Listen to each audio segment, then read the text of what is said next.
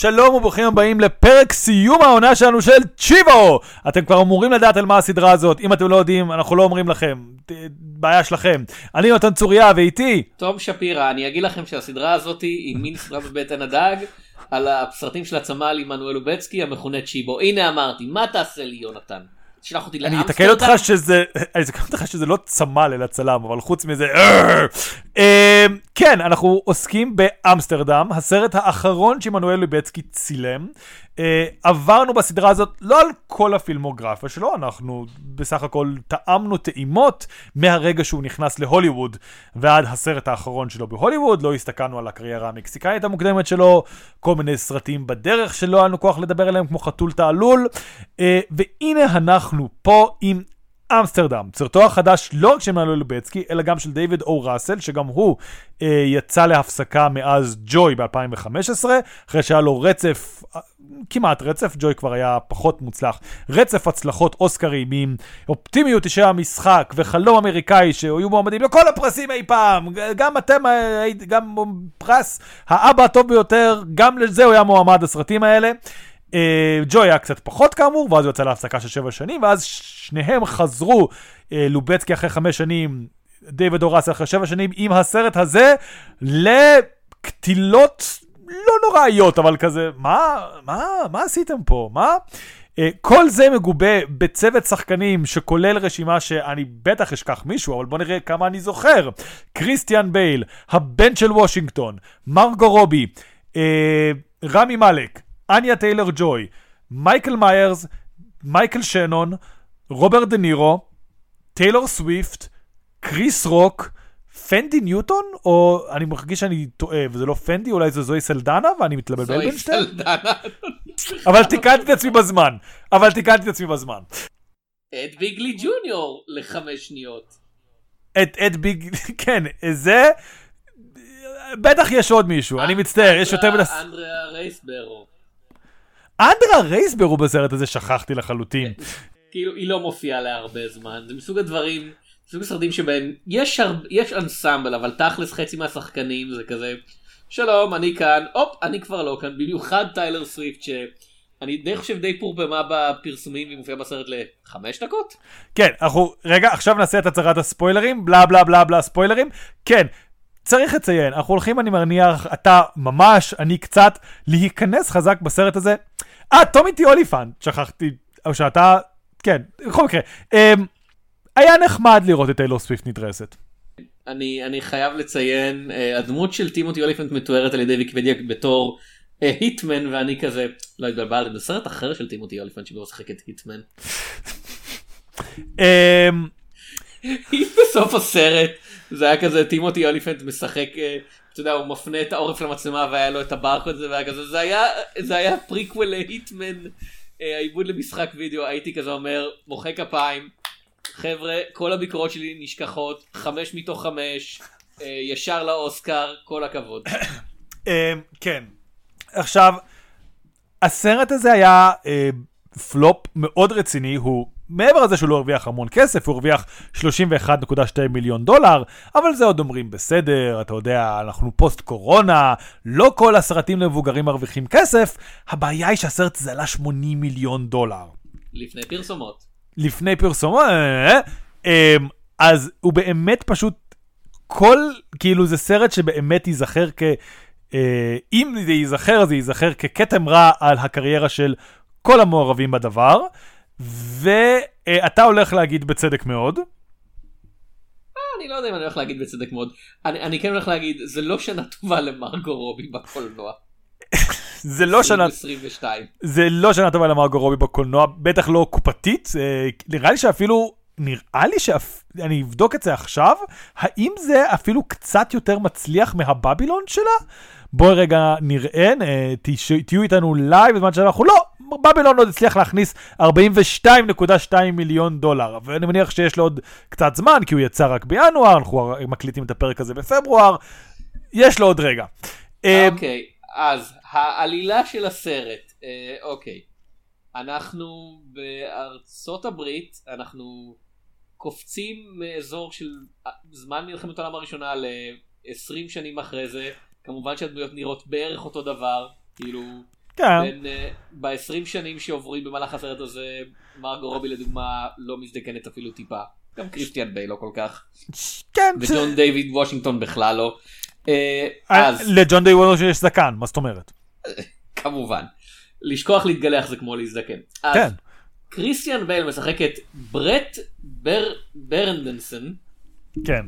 שהוא רופא, והוא בזמן מלחמת העולם הראשונה היה אה, קצין בגדוד מעורב אה, של לבנים ושחורים, והוא היה בן אדם נחמד, וכתוצאה מכך אנשים איפה שהוא גר שונאים אותו, כי הוא פצוע וכי הוא חצי יהודי, הם אומרים את זה שוב ושוב, כזה חצי יהודי.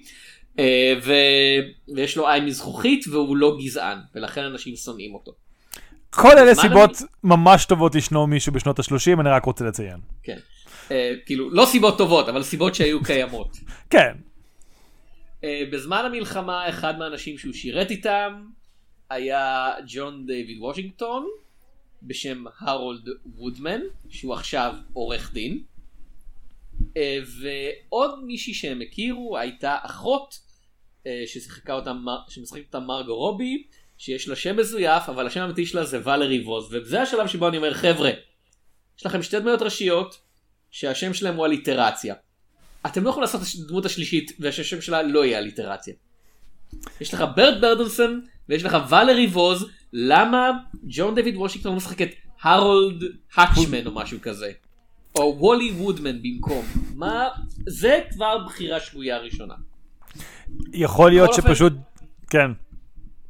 אה, שלושתם מגלים שיש איזה מזימה נוראית בשם קבוצה מסתורית בשם The Committee of Five, ועדת החמש, שמערבת התנגשות בגנרל בכיר וניסיון להפוך גנרל אחר לדיקטטור באמריקה, וכל זה מבוסס באופן מאוד מאוד מאוד מאוד חופשי על אה, The Business Plot.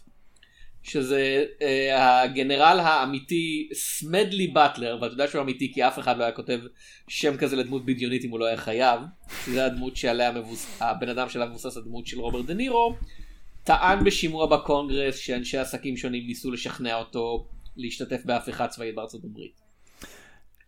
Uh, והם נלחמים נגד הוועדה הזאתי ובאותו זמן נגד גזענות ורישות וכל הרע בעולם וזה קומדיה. בערך אולי יכול להיות זה קומדיה? זה קומדיה, ו... אוקיי, הנה, הנה הטרגדיה של הקומדיה הזאת. אה, זה קומדיה.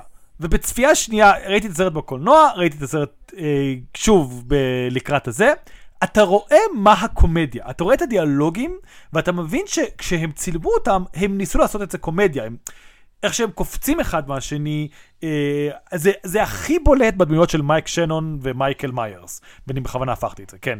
אה, שזה כאילו שני אנשים שהם, מה פתאום, אנחנו לא מרגלים, ויש להם לפתע אה, תחביב של צפרות, ואתה רואה איך כל הסצנה, אם זה היה נגיד בתיאטרון, אה, שהם מבטאים את זה, זה היה קורע מצחוק. אנשים היו נשפכים מצחוק, בלי לשנות יותר מדי מההופעה שלהם, בלי לשנות יותר מדי מהדיאלוגים. הזוג אנשים האלה שאומרים שהם לא מרגלים, אבל הם כן מרגלים, אה, כל זה מאוד... כאילו הם מרגל. אומרים שהם לא מרגלים ואז יש כזה כתוביות על המסך מעל כל אחד מהם MI, MI6 ו-US Naval Intelligence זה כזה כן. המסך מוכיח שהם משקרים מה שנקרא. כן, אה, ואז הם לפתע מתחילים לדבר במקום מבולבל וזה על ציפורים, זה אמור להיות מצחיק. והסרט, משהו בו לא מצליח להפוך את הפוטנציאל הקומי. אני לא אומר שכולם באותה רמה. ג'ון דיוויד וושינגטון, יש לי המון סימפתיה אליו. אני לא בטוח למה כל הוליווד התחיל להק אותו לכל פרויקט קיים. אני לא בטוח שהליהוק הליהוק הלחלוטין נכון פה. גם מרגו רובי, אני חוכך בדעתי, האם היא כן הצליחה כאילו לחלוטין. השחקן הקומי הנודע ג'ון דיוויד וושינגטון זה באמת בחירה מוזרה. אמ, אבל אה, כשזה אנשים שכן יודעים את העבודה שלהם, קריסטיאן בייל, חד משמעית שחקן, קודם כל שחקן מוצלח, גם שחקן קומי מוצלח, מייקל שנון, מייק מיירס, אניה טיילור ג'וי בתפקיד שלה, היא בערך היחידה שמצליחה להבין מה הטון הקומי שצריך פה, עם העיניים המפלצתיות שלה, שכזה... כאילו תמיד היא אומרת משהו ואז נסוגה, ואז למה היא צריכה לסגת? ברור שהיא צודקת, כאילו איזשהו טון מוזר כזה, אבל כל שאר הסרט פשוט לא מצליח להעביר. בביקורת שרשמתי בעין הדג אמרתי שזה המוזיקה. כשבאתי להסתכל הפעם על הסרט, וניסיתי להסתכל, להבין יותר איפה הלובצקיות בו, יכול להיות שזה לובצקי גם.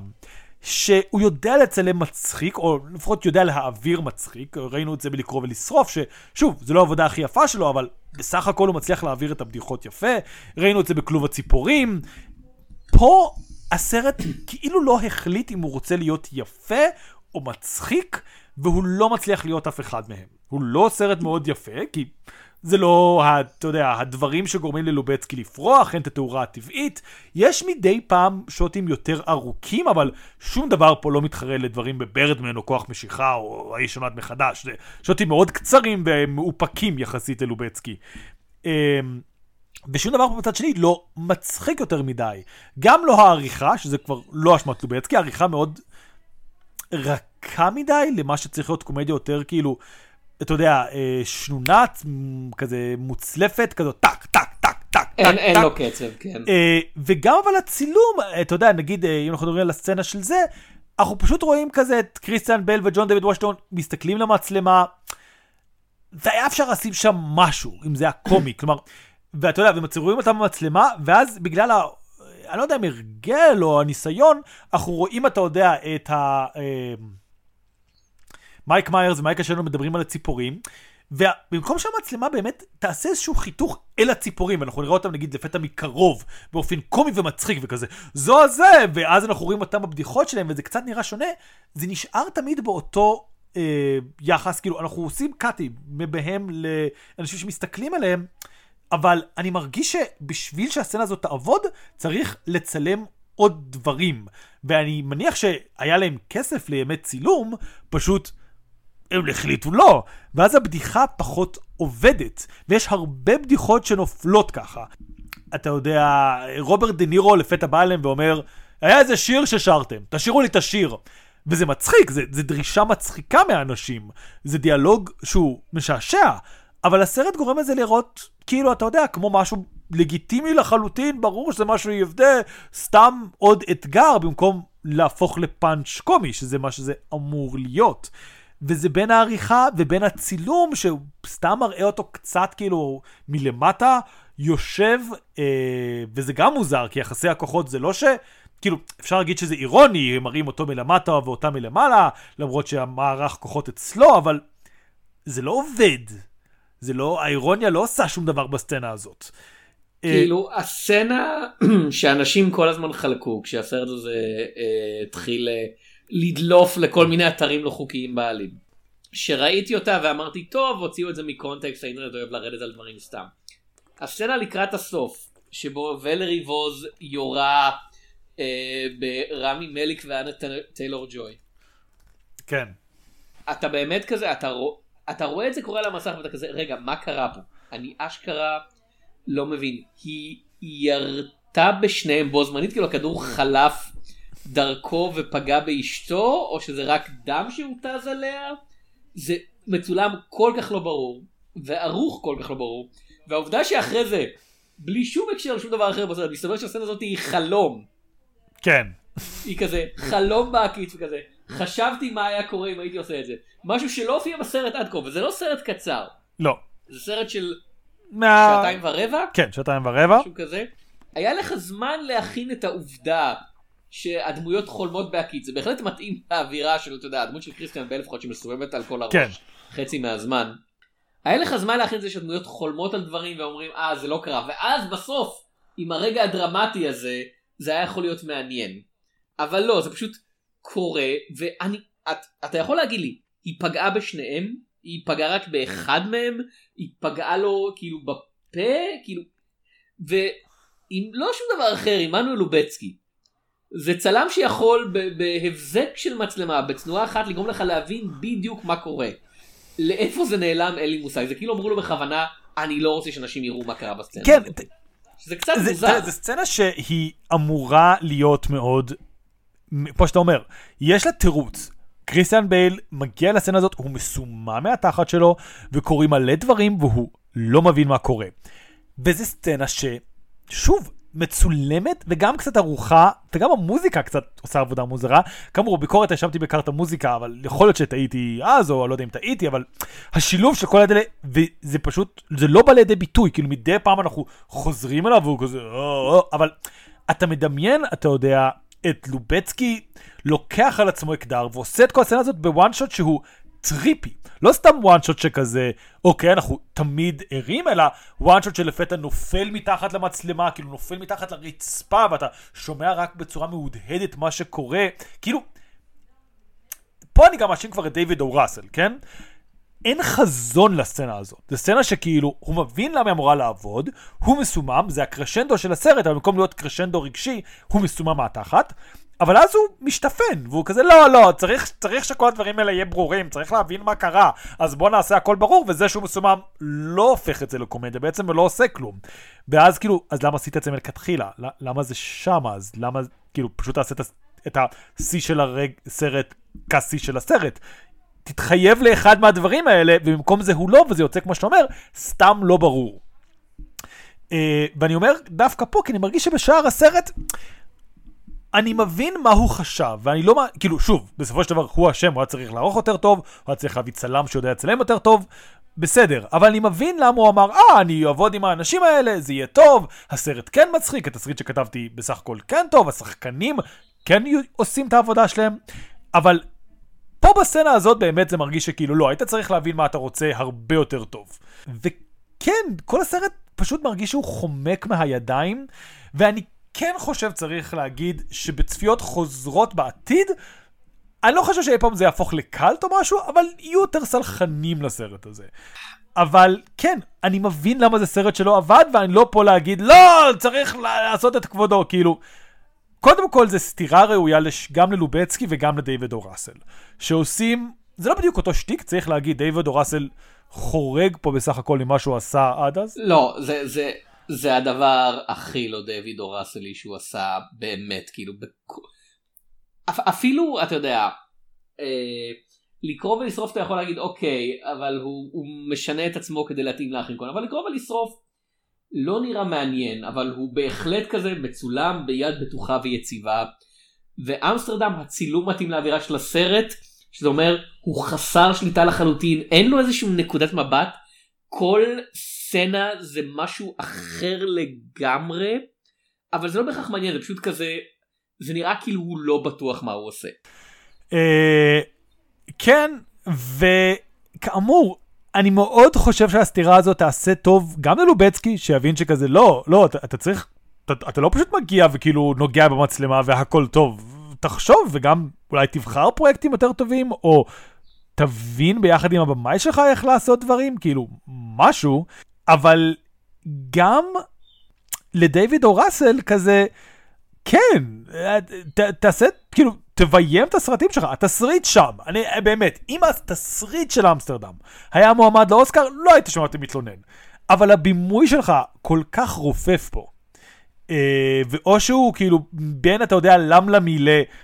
כאילו, אתה יודע, רשלני, לא, תתעורר על עצמך. דיוויד או ראסל, אני רוצה את... כאילו, ואתה יודע, ואני לאורך כל שנות העשרה, הסתפ... פקתי באו ראסל של אה, אופטימיות משחק ושל חלום אמריקאי, והייתי כזה, אוקיי, זה מאוד טוב, אבל אני רוצה את או ראסל של אוהב האקביז, ואני רוצה את או ראסל של שלושה מלכים, וטוב לי שהוא קיבל כאפה כשהוא מנסה לח... לחזור לשטיקים של האוסקר, ואולי האוסקר יאהבו את זה, ואולי האוסקר יאהבו את זה. לא! תעשה לי שלושה מלכים! למה אתה קיים? תנסה לצעוק פחות על הסט שלך, לא לריב עם ג'ורג' קלוני, לא לקלל את לילי טומלין, בבקשה. לא להיות קריפ ל... לא להיות קריפ לקרובי המשפחה שלך, כל זה, כמה שניתן, אבל גם, כאילו, כן, תעשה... תעשה את סוג הסרטים, את אמסטרדם, במאי אחר היה יכול לעשות. מישהו אחר היה יכול כאילו- לכתוב, בסופו של דבר. זה לא סרט שהיה צריך אותו. סרטים כמו...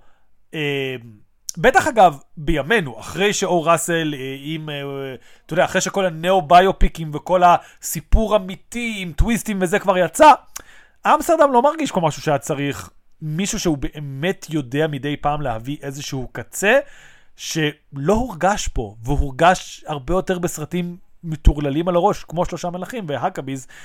אה, אז כן, אז כזה, תפסיק לבזבז, לא, לא, שוב, אני חושב שבסופו של דבר הסרט יהיה, ייזכר יותר מהפלופ שהוא, אבל כזה, טוב לי שזה היה פלופ, כי אני רוצה שהוא יפסיק לעשות סרטי אוסקר, והוא יחזור לעשות סרטי אינדי.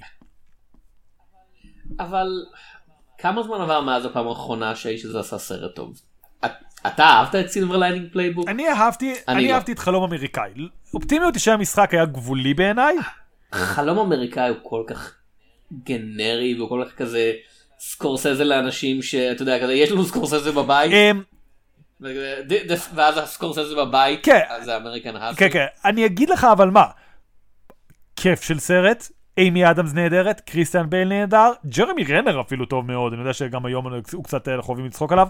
אה, ברנדלי קופר בסדר, ג'ניפר לורנס מוגזמת בעיניי. הבעיה העיקרית של מבחינתי בסרטי העשרה שלו זה ג'ניפר לורנס, וזה מוזר, כי היא פרצה והוא פרץ, כאילו שניהם הובילו אחד לשני, אבל במבט לאחור, לא זה הדבר המאוד מוזר שהוא החליט שג'ניפר לורנס צריכה לשחק אישה זהו. מבוגרת. כאילו לא זקנה אבל זה כזה.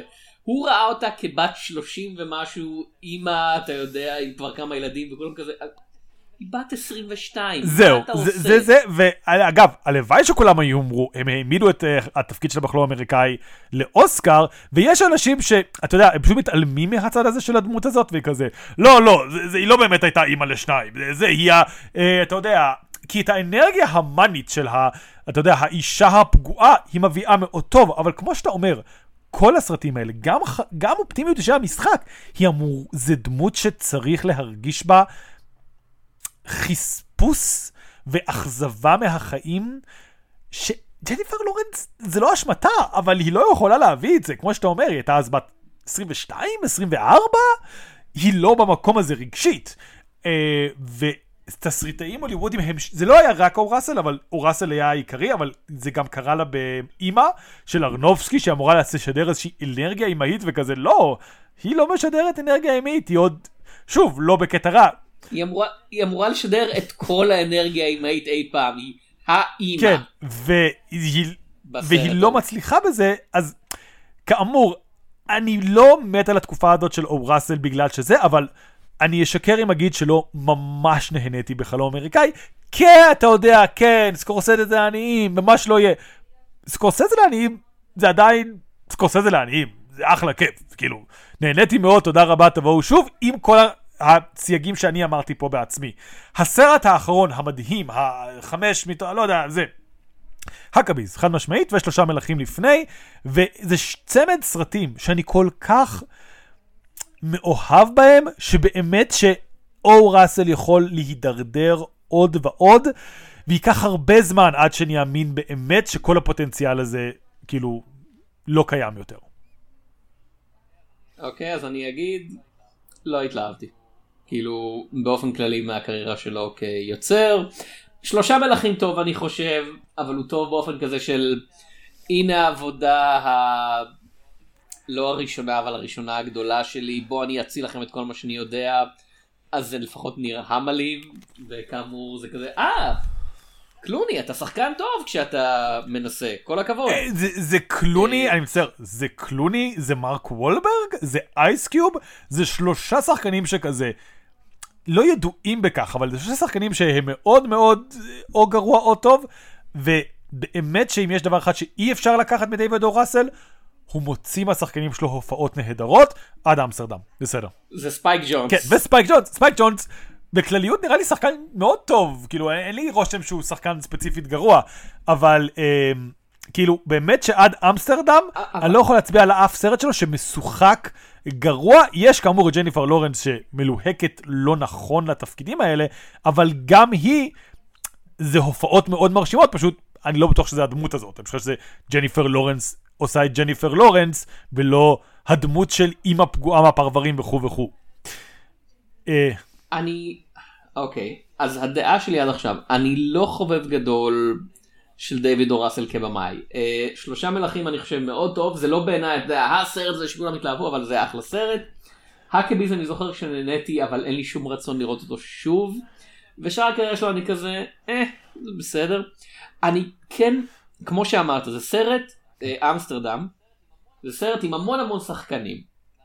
ואני חושב שאפשר לראות זה בראי של 2022 משתי סיבות. דבר ראשון, אה, שחקנים הוליוודיים גדולים בימינו, הרבה מהתפקידים שלהם זה בסרטים שמאוד מאוד CGI heavy, כן? הסרטים הגדולים בימינו זה הסטאר וורס, זה, זה סרטי גיבורי על וכאלה. זה, אתה יודע, fucking מההוביט והלאה, זה סרטים שמוצלמים כמעט כולם על green screen, אתה לא משחק מול שחקנים אחרים רוב הזמן, אתה משחק מול מסך ירוק, והאנש... והשחקנים הגדולים האלה כל כך צמאים לכזה, תן לי לעשות הופעה מול שחקנים אחרים, זה מה, אני יכול לשחק מול כל האנשים האלה? בבקשה, בוודאי, שמחה אדוני. הם, בגלל זה, זה גם בבילון, זה כזה, יש שם המון המון שחקנים גדולים, ובבירור כל כך רוצים, אתה יודע, להיות שחקנים שמשחקים מול שחקנים אחרים, ועושים את הקרפט שלהם, ולא אנשים שמשחקים מול כדור טניס. והסיבה השנייה זה שאו ראסל בתור יוצר, הוא, הוא כותב דמויות שהן מאוד שחקניות. הם, תמיד בדמויות שלו יש משהו כזה קיצוני, מאוד כזה, היי, תבחר, אתה יודע, את המבטא, המבטא המוזר שלך, תבחר את האינפלקציה שלך, תתנהג באופן קצת מטורף, אבל לא באופן לעגני מדי, של כזה טוב, זה הופך לפרודיה על עצמו. אני חושב שהבעיה באמסטרדם זה שהוא חצה את הקו הזה.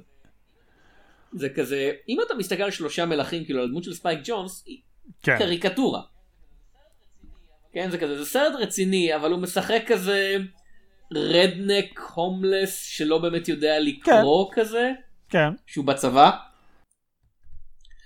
ו Silver Linings Playbook זה כזה, זה היה כזה, אה, הוא סובל מפגיעה נפשית, ולכן הוא מתנהג בצורה הזאת, וגם היא כן. מתנהגת בצורה הזאת. והם קצת מוזרים, אבל זה בסדר, כי אתה יודע, יש להם את הבעיות שלהם. ופה זה כזה, כל הדמויות מתנהגות ככה, כל הדמויות מתנהגות כאילו יש להם איזה משהו, ואמרתי לך את זה לפני שהתחלנו להקליט. הם מדברים כמו דמויות של אם נייט שמלן. עכשיו מי שרואה מספיק סרטים של אם נייט שמלן שם לב שיש לו דרך מאוד ייחודית לטוב או לכתוב דיאלוג שזה העולם מנקודת המבט של ילד בן 8-9 שזה אומר הוא מבין שיש מבוגרים. הוא מבין שמבוגרים עושים דברים מסוימים. יש לו איזה קונספט כללי לגבי איך העולם שלהם עובד אבל אין לו את הדיקציה להביע את זה. אז כשאמסטרדם מתחיל יש לנו את הנאום ה-show don't tell ה-tell don't show הארוך כמים הארוך כנהר הירדן של קריסטיאן בל כברט ברנסון שבו אומר אני רופא שעוזר לאנשים. אני מנסה בין היתר ליצור גלולה גלולה שתגרום לאנשים להרגיש טוב. הגלולה הזאת היא לא עובדת אני לוקח גלולה אחרת. הייתי במלחמה ונלחמתי עם אנשים ואז ממשיכים הלאה והם צריכים אותו שיעשה ניתוח שלאחר המוות.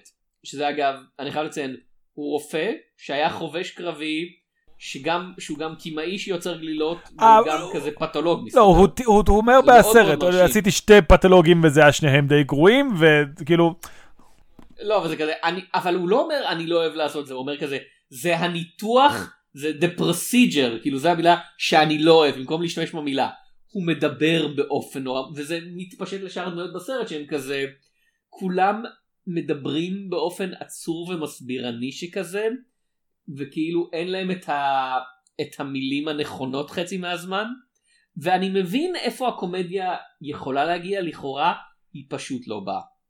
היא פשוט לא באה ואתה אמרת שקריסטיאן בל הוא שחקן קומי מוצלח ואני מנסה לזכור מתי אז אני אגיד לך מתי איפה? ואיפה. קודם כל, מבחינת... בטמן שלו קצת מצחיק אני מודה. קודם כל. הבטמן שלו קורע מצחוק.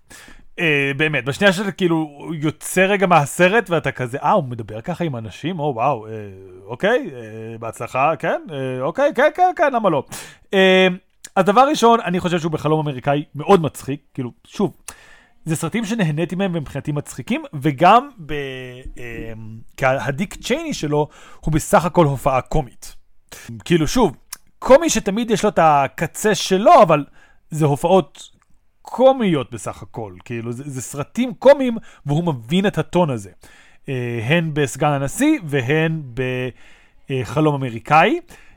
אני רוצה להגיד מכונת הכסף, אבל זה לא יהיה לחלוטין נכון, כלומר, הד, הדמות שלו זה הדמות הדרמטית זה לא בכל הופעה הסיפור קומית הזה. זו הופעה מאוד טראגית.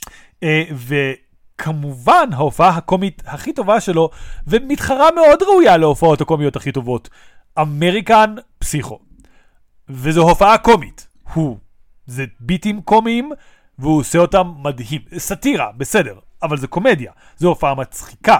כשהוא יוצא עם המסור החשמלי שלו בחוץ, זה קומי, כי יש בזה אבסורד. הסצנה שלו מסביר על כמה הוא אוהב את יואי and the news, או איך שלא קוראים לזה, זה מופת של קומדיה. אה, אז כן, קריסטיאן בייל יודע להיות שחקן קומי, לא משתמש בזה מספיק, ההופע, כאילו, מעבר על הפילמוגרפיה שלו לא יגלה את זה, אתה צריך לח, לגלות אותם, אה, לחפור אותם החוצה, אבל כן, הוא, הוא, הוא, הוא שחקן טוב, וככזה הוא גם יודע לעשות הופעות קומיות טובות. אני, אני חושב שמאז אמריקן פסיכו זה לא באמת, וגם שם זה היה כזה, זה בוים ביד הנכונה, שוב, אני לא חושב שההופעה, אוקיי, ההופעה שלו טובה, אני לא חושב שההופעה קומית, אני חושב שהסרט, איכשהו ערוך ומבוים טוען אותה באנרגיה הקומית, כי מה שהוא משחק זה דמות של סרט אימה. אמ, שוב, אני חוזר איתך לסיפור של... אמ, לסצנה ההיא, לסצנה שווירדל אחר כך גם חיכה אה, ועשה עליה פרודיה, זו תופעה קומית, איכשהו הוא זז. אני, אני לא יודע אם יש לך את זה בראש טבוע כמו שלי יש. הוא מזיז את הידיים שלו בריקוד חנוני כל כך, והוא עושה כזה, אני לא יכול, אנחנו לא מצולמים, זה בעיה. אה, אבל הוא רוקד וכזה, הוא מזיז את הזה ומזיז את הגוף שלו בצורה כל כך חנונית, בעודו שולף גרזן. זה קומי, זו הופעה קומית, זה גם הופעת אימה. אבל זה קומי. יש שם קומדיה וכריסטיאן בייל מודע לה לחלוטין. עכשיו שוב, זה קומדיה מתוחכמת, זה סאטירה, זה לא ג'ים קרי, זה לא מייקל מיירס, אבל זה הופעה קומית. אוקיי, בחזרה לסרט בכללי. כן. אמסטרדם... למה אה, קוראים לו אמסטרדם? אני חושב שאחת הסיבות שהוא... הם נמצאים לכמה מצטער, ממש קפץ לך. בתוך זה, אבל זה ממש שם לא טוב לא לסרט. באמת, זה באמת שאלה טובה, זה עוד אחד מהרבה דברים לא מוסברים בסרט הזה. נמצאים בשלב מסוים בסרט באמסטרדם, זה לא רוב הסרט. הוא אומר כזה, נהיינו חברים באמסטרדם, אני כזה, לא, נהייתם חברים בצרפת. כן, זה... כאילו, שם נפגשתם ושם התחברתם ואז עברתם קצת לאמסטרדם. אבל זה- כן, והם גם, אני לא זוכר אפילו אם בסוף הסרט אמרנו ספוילרים בסרט. יש איזה, אם אם היה איזה קטע שבו מסתבר שאמסטרדם זה גם שם הקוד של הפרויקט הזה, של להפיל את הממשלה האמריקאית, או איזה סיסמה שלהם. זהו, זה כזה, לא, זה פשוט מקום שמופיע בסרט. זה מרגיש לי ש... טוב, לקחו את השם שלהם, אבל כאילו נגיד, שם כמו ה... המזימה נגד אמריקה, או אתה יודע, היה לסרט הזה... אני- אמ, רגע, רגע, רגע, יש לי רעיון. מה אם היו קוראים לסרט הזה, יש בו מזימה והוא והוא מנסה להפיל את אמריקה, מה אם היו קוראים לזה אמריקן האסל? אה, אה, יפ- יפה. אמ, תקשיב, היה לו גם שמות שונים. רגע, רגע, רגע, רגע, רגע, רגע, רעיון טוב, יש פה את קריסטיאן בייל, והוא נלחם אה, כדי להציל את אה, אמריקה, אתה יודע, אז מה אם היו קוראים לזה The Fighter? כן, וזה, ודי, כן, ו- ו- ויש פה, זה סיפור על שלושה חברים שמנסים להציל את אמריקה, ו- ואפשר להגיד, אתה יודע, שהם ברמה החברתית, הם מלכים אחד לשני, כן? כזה, אתה מלך, אני מלך, אנחנו חברים, אז אם היינו קוראים לזה שלושה מלכים, זה גם היה עובד. זה, זה, כן, אה, אני אתן לך לסיים, כן? אני מרגיש שיש עוד. אני, אני לא בטוח, כאילו לקראת סוף הסרט הם שמחים, אז אפשר להגיד שיש להם ג'וי? כן, כן. אכן, אכן אפשר להגיד שיש להם ג'וי. אמ, ואתה יודע, אין, לי שום דרך לקשור את זה ל Silver Linings Playbook. זה, זה חמור מאוד, אבל אנחנו נסלח לך הפעם. אז זהו, אני זוכר גם שהיה איזה שמות אחרים שלדעתי היו יותר טובים, אני מנסה למצוא אותם, זה קצת קשה. אה, היה לזה, קראו לזה קנטרבלי, אה, אמ, אני רגע אעשה את זה כי זה קנטרברי גלאס, כמו ה, מה שיש ל, אה, לו בעין, כאילו כמו העין הזכוכית שלו, ועין זכוכית, לא שם יותר קשור לסרט, אבל שם יותר יפה. כאילו, שם שבו אני אראה את הסרט, ולא כל פעם שאני אגיד, אוי, אמסטרדם, ווי מדם, נו מדם, קסם זר בן אדם, קסם זר היה גם שם יותר טוב לסרט הזה, אפילו שאין בו קסם. אה, לא, משהו בסרט הזה עם השם הזה לא עובד. ולחלוטין חתכתי אותך, התחלת לדבר על משהו אחר? כן, מה, מה רצית לדבר? לא, רציתי, רציתי להגיד שזה כזה, עוד פעם, זה לכאורה קומדיה. אה, וקומדיה אמורה, אמורה, כאילו ברוב הזמן היא מגחיכה את הנושא שלה, אבל באותו זמן זה סרט שמאוד כזה מרגיש כמו משהו של דיסני היה עושה על יחסי גזע בארצות הברית בשנות ה-30, שהוא כזה, זה רע מאוד מה שעושים הגזענות, אבל הגיבורים שלנו נלחמים נגד זה, ובסוף יהיה אמריקה טובה יותר. כן, ו- וזה קצת כזה, אוקיי, זה עוד צריך להיגמר בכזה, אוקיי, אז הצלנו את אמריקה מהביזנס פלוט, אבל זה עדיין חרא מדינה גזענית, אני לא, ג'ון אירווין וושינגטון כזה, אני לא, אני תרתי משמע לא יכול לחיות פה, כי לא ייתנו לי להתחתן עם האישה שאני אוהב. אני עוזב, וכולם כזה, אה כן, בוא נעזוב לאמסטרדם, כאילו, אני לא יודע מה היה מצב יחסי הגזע באמסטרדם בשנות ה-30. כן, גם אני לא.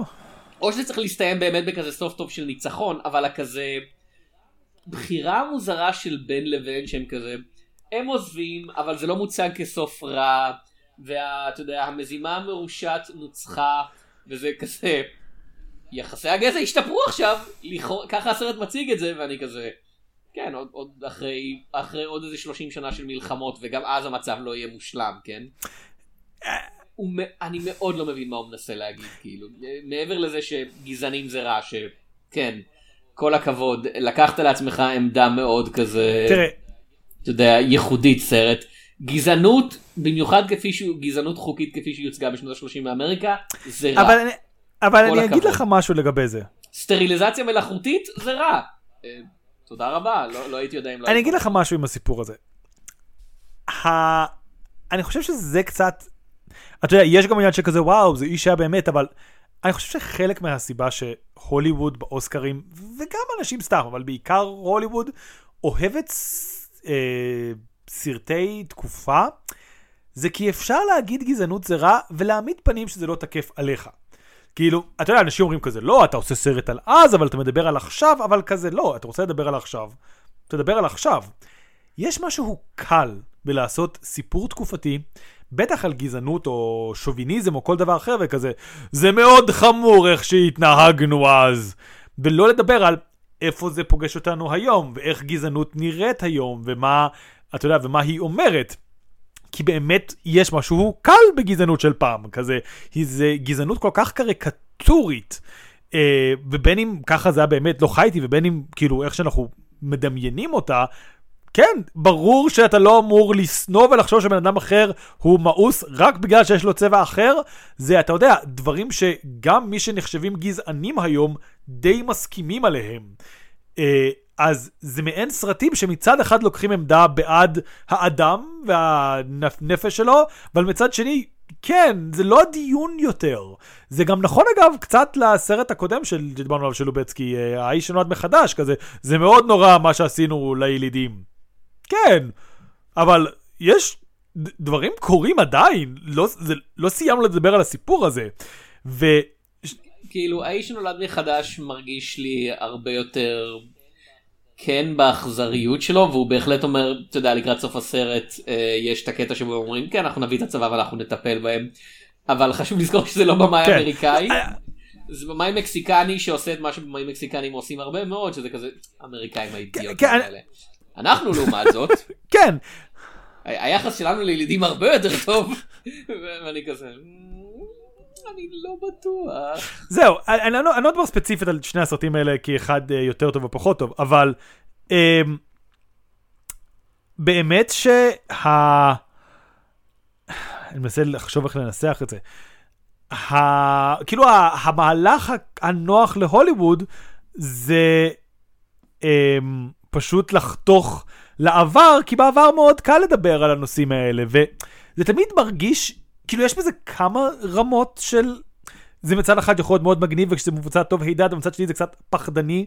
אחד זה מדי פעם שכי, שאתה יודע, הסרטים עושים קצת המועדפת, אני יודע שזה לא הסרט הראשון שעשה את זה, אבל כדוגמה, ואז דמויות מתנהגות עם ערכים נורא נורא מודרניים, שבצורה שכזה, לא, כאילו, אני, אני, הייתי יכול להבין מה קורה פה גם אם לא הייתם מקפיצים את הכל לרמה שאני אבין ערכית, ובגלל שאנחנו צריכים להבין שהדמויות הטובות הן טובות, אז לפתע הן מאוד מאוד מדברים, כאילו, אתה יודע, כמעט אחד לאחד, כמו אה, איש ליברלי בימינו, כאשר לא, גם אם היה, גם אם הייתה פמיניסטית לוחמת סופרג'יסטית, היא כנראה הייתה חושבת שהומואים הם, הם תועבה, נגיד, כדוגמה, כן?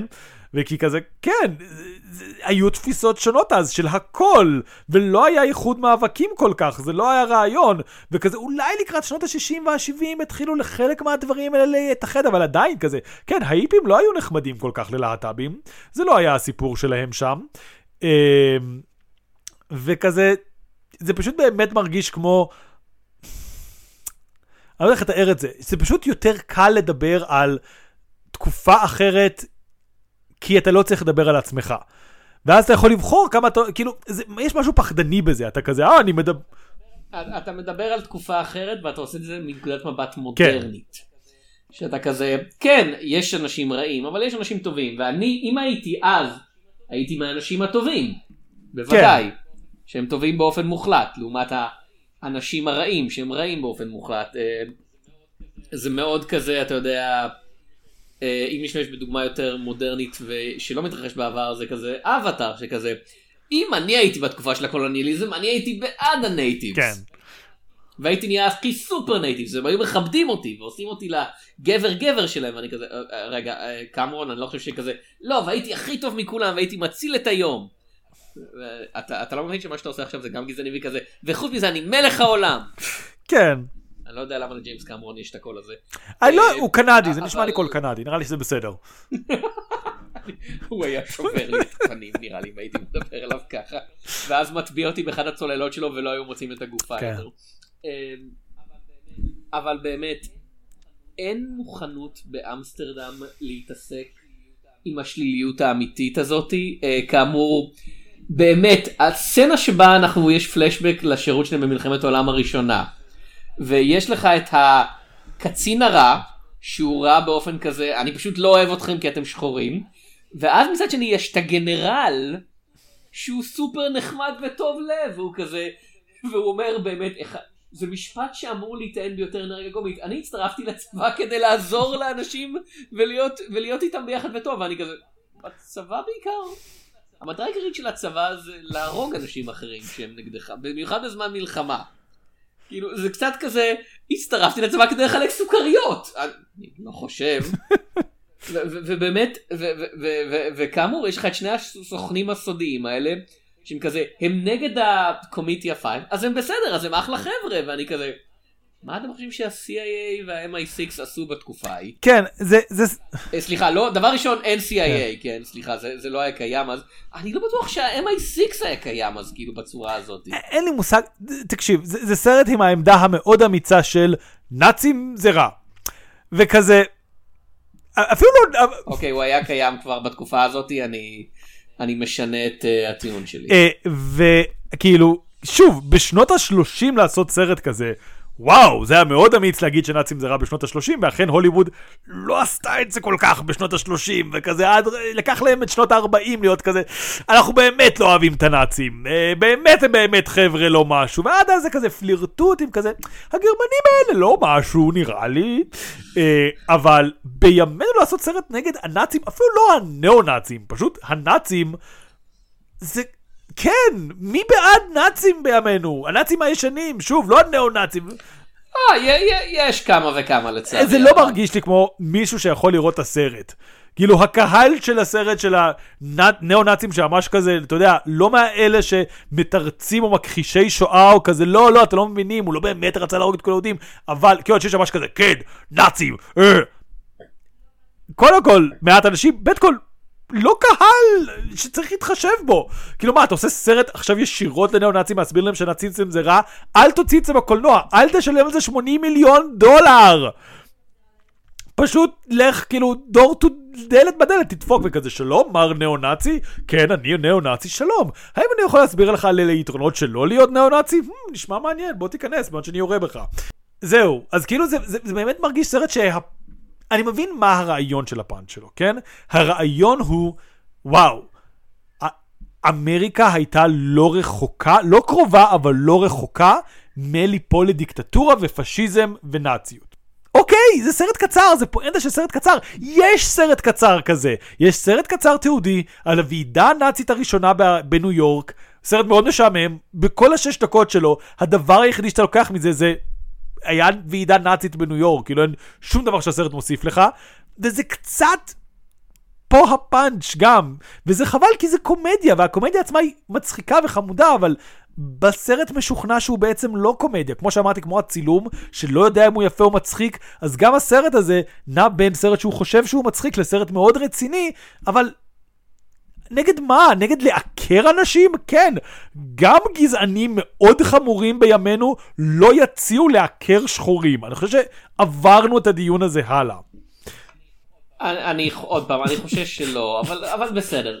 יש, יש מספיק אנשים מטומטמים ומרושעים שיציעו דברים כאלה. אבל לא צריך, אבל, אבל שוב, לא, הדרך... לא עושים להם סרט. אני לא עושה סרט ב-80 מיליון דולר. כן, הס- הדרך שבה הסרט מתייחס לדברים האלה זה כאילו הוא נפטר. יש לו כזה סוף מוזר של פתרנו את הבעיות האלה, ניצחנו, אנחנו החבר'ה הטובים, וכזה כן, יהיה קצת רע בהמשך, אבל אמריקה תהיה טובה יותר. ואיכשהו באמת, כל זה מתקשר לנאצים, ואתה רואה שם איזשהו פאנץ' אכזרי של כזה, מה שידוע היום, שחלק ממדיניות הגזע הנאצית לקח השראה מכל מיני חוקים אמריקאים בנוגע לאפליה. כן. זה משהו שידוע ונמצא בדיונים היום על ידי היסטוריונים וכדומה. אתה רואה את זה שם ואז הסרט כזה מרחף מעל זה וממשיך הלאה. הוא לא, אין לו שום כיוון, זה סרט שיורה לכל הכיוונים ולא פוגע בשום דבר מבחינת כתיבה, מבחינת משחק, מבחינת סגנונים, מבחינת כל הבחירות שהוא עושה. וכן, אני חושב שכמו שאמרת, יש משהו מעניין בלצפות בו כי הוא כל כך הפוך וכל כך מבולגן שאתה כזה, מה קורה עכשיו? זה קורה עכשיו? כשהם מגיעים לקטע של כזה, אה, הם מעקרים אנשים שחורים, אני כזה, איך זה חלק מהעלילה פתאום? רגע, מתי הזכרנו את זה? מסתבר שזה חלק מהעלילה, אני לא יודע. כשטיילור סוויפט פשוט נזרקת מתחת למכונית, וזה שנות ה-30, אז זו מכונית שזזה בקצב של 15 קילומטר לשעה, אני כזה, בסדר?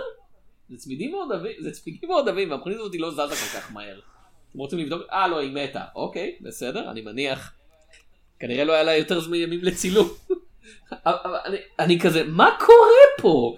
זה איך סרט שיש בו כל כך הרבה שחקנים מבמאי בשלב הזה כבר ותיק שרגיל לנהל אנסמבלים כן. בכל זאת ב, לא בכמות כזאת אבל כן עם הצלם הכי גדול בעולם לפחות עד אז יוצא כל כך מבולבל יוצא כמו כזה אני אפילו לא רוצה להגיד סרט סטודנטים כי סרטי סטודנטים הם כזה אנחנו יודעים את המשאבים שלנו רוב הזמן יוצא כמו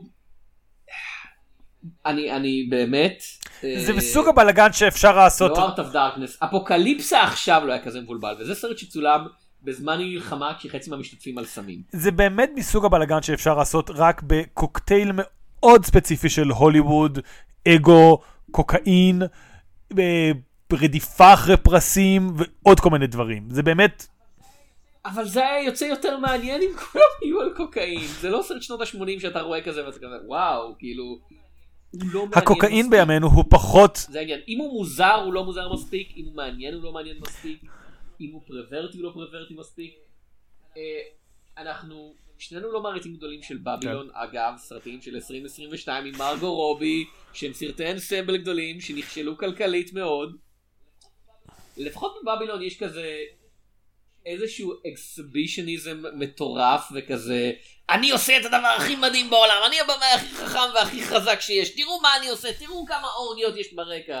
אני כזה אוקיי זה לפחות אני, משהו. אה, ופה כן, זה- אין ספק שזה מרגיש שדייוויד או ראסל לא ויתר, אבל לא השקיע את נפשו באמסטרדם. בניגוד לסרטים אחרים זה מרגיש כאילו היה כזה, "מ, כן, מ." כאילו לא באותה רמה של העמלמיות, שוב, יש דברים בסרט שעובדים, אבל הלב שלו לא היה בזה. כמו בבבילון, רק שהלב של דמיאן שזל זה קלטת מויכה של לים ביסקיט, וחבל. אבל לפחות אנחנו יודעים מה הלב שלו עכשיו, כאילו בסדר. כן, בוא נחזור לעמנואל לובצקי, אני מרגיש שאנחנו מתקרבים לסוף הפרק ולסוף הסדרה, ובפרק הקודם קצת הקדמנו את עצמנו ועשינו כבר איזשהו סיכום על עמנואל לובצקי, אבל עדיין, 13 פרקים, אה, הרבה סרטים, גם כאלה שראינו ולא הזכרנו פה, אה, וגם כאלה שלא ראינו, ואנחנו פשוט נעשה... אה, כשרי ישראל וננהג המקום נניח שהם על קשר יפה של אישה וגבר ונגד המדינה שלנו ונוכל להמשיך הלאה. מה, מה, מה הוא עמנואל לובצקי? מי, מה, מו? שלא אמרנו בפרק הקודם, ואמרנו שם די הרבה לצערנו. או לא לצערנו, אבל עכשיו בפרק הזה אנחנו צריכים להגיד דברים חדשים. אה, עמנואל לובצקי הוא צלם מאוד טוב, אה, שככל שהשנים עברו המנער שלו נהיה אני חושב יותר מדי ספציפי. כי זה הקטע, עמנואל לובצקי של שנות התשעים שדיברנו עליו, בתחילת שנות האלפיים, זה מישהו שאמרנו שעבד מאוד טוב עם הבמאים כן. שלו. והוא יצר את אחד הסרטים הכי יפים של טים ברטון. והוא, והוא יצר את אחד הסרטים הכי יפים של קוארון, ובשלב מסוים הוא נהיה העגלה שמובילה את הסוס. הסרטים התחילו לרדוף אחרי הסגנון צילום של לובצקי במקום שהסגנון צילום של לובצקי יתאים לסרטים שלו.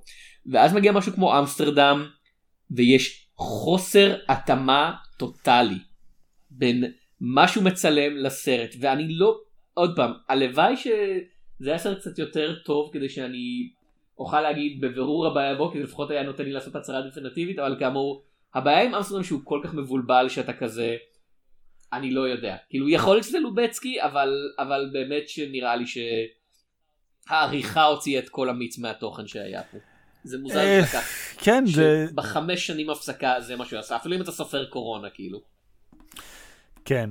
אמ, זה, זה לצערי נשמע אה, נ- נכון. אני, אני רוצה להגיד ששוב, אני באמת, אני לא אוהב את העבודה של לובצקי באמסטרדם, אבל אני כן הייתי רוצה שהוא יחזור לעשות עוד דברים כמו אמסטרדם, ויחזור לתקופה היותר אולפנית שלו, אמ, ולו רק בשביל שבאמת, אתה יודע, הוא לא יהיה הצלם המאוד טוב שיודע לעשות דבר אחד פשוט, כי אני לא חושב שאפשר לעשות מזה קריירה כל כך. Uh, שני הדברים הבאים של לובצקי, בואו נדבר רגע על העתיד הלובצקיאני. Uh, הראשון זה uh, סדרה, מיני סדרה, מצטער, לא סדרה, מיני סדרה עבור אפל, שצולמה ב-2022, אז אני מניח שאו שהיא תצא ב-2023, לא יודע. Uh, היא נוצרה על ידי קוארון, היא נכתבה על ידי קוארון, היא בוימה על ידי קוארון, זה מהמיני סדרות שזה בעצם סרטים מאוד ארוכים. אה, היא נקראת Disclaimer, אה, וה premise, כמו שהוא רשום בוויקיפדיה, זה על עיתונאית שמגלה שהיא דמות בולטת בספר שמגלה סוד שהיא ניסתה להשאיר סמוי. שזה מאוד לא ברור, זה מבוסס על ספר באותו שם, של רנה נייט. אתה יצא לך להכיר, לשמוע משהו? לא. לא. אין לי שם. אה, יש בו את קווין קליין, שהרבה זמן עבר מאז שראיתי את קווין קליין, ואת סשה ברון כהן, שעבר זמן סביר מאז שראיתי את סשה ברון כהן. לא עבר מספיק זמן מאז שראינו את סשה ברון כהן. אה, והסרט השני שלכאורה קורה, אבל זה כבר IMDb, ואני פחות סומך עליהם, זה אה, נקרא The Devil's Teeth, שיני השטן, שבו נקרא ש... אה, אה, חובר לצמד מדענים כדי להגן על כרישים לבנים, והבמאי שלו הוא פול אטקינס. פול אדקינס? פול אטקינס. אתה שואל את עצמך, מה פול אטקינס עשה? ובכן, הוא לא, הוא היה, לא, מצטער. הוא בעיקר היה נראה שהוא צלם לסרטי טבע, אה, וכן, גם הניסיון הבימויי שלו זה דברים כמו דולפינים, הצד הפרוע, או טבע, או שבוע הכרישים, או כרישים נגד דולפינים. לא, כי אה, אמרת פול אדקינס ואני חושב כזה, זה- זה שחקן אמנויות לחימה פול אדקינס. לא, זה פול אטקינס אחר. כן, אה, אני כזה, אוקיי, כאילו, כאילו בצקי היה כזה, אני עכשיו עושה, אה, לא יודע, נינג'ה אמריקאי 5, אני כזה, אני כאן. אם אתה עושה את זה, בשמחה רבה. אז לא, אז פול אטקינס הוא גם צלם, הוא עזר לצלם בעץ החיים, אז יכול להיות שככה הם מכירים. שוב, זה ויקיפדיה, הרבה פעמים בוויקיפדיה יש דברים שכזה לא באמת הולכים לקרות, הם היה שלוש שניות שדיברו על זה, מאז הכל קרס. אם זה לא יוצא, אל תזרקו עליי אבנים, אני רק אה, מסתמך על המידע הדל שיש באינטרנט שבקושי אפשר לאמת בנוגע לפרויקטים עתידיים. אה, זהו. אה, אני מה- עדיין מעוניין, כאילו, אם יש דבר, אני עדיין מעוניין, כשיצא הסרט הבא, מה שזה לא יהיה, אני לפחות אסתכל עליו, מה שנקרא, כן? Uh, המיני סדרה קצת פחות פשוט, כי אני לא טיפוס של סדרות טלוויזיה. אפילו מיני סדרות אני כזה, כן, אבל בזמן הזה אני יכול לראות שניים שלושה סרטים. ובזמן של סדרה אני יכול לראות ארבעה חמישה סרטים, ואז לא להתעצבן כשזה מבוטל לי באמצע העונה השנייה או משהו כזה. מהמם. יש סיבה שזה פודקאסט על קולנוע ולא על טלוויזיה, אני חושב ששנינו מסכימים על כך. כן, אני מדי פעם עוד אה, רואה סדרה, אבל בהחלט מעדיף סרטים על אה, סדרות. אז אני, אני באמת, אה, אני מקווה שהוא ימצא עוד פרויקט שיתאים לו, שהוא יתאים את עצמו אליו יותר. כן. אמ, אז זה היה המיני סדרה שלנו. אני הייתי יונתן צוריה, אני הייתי תום שפירא. ונתראה בפודקאסט הבא.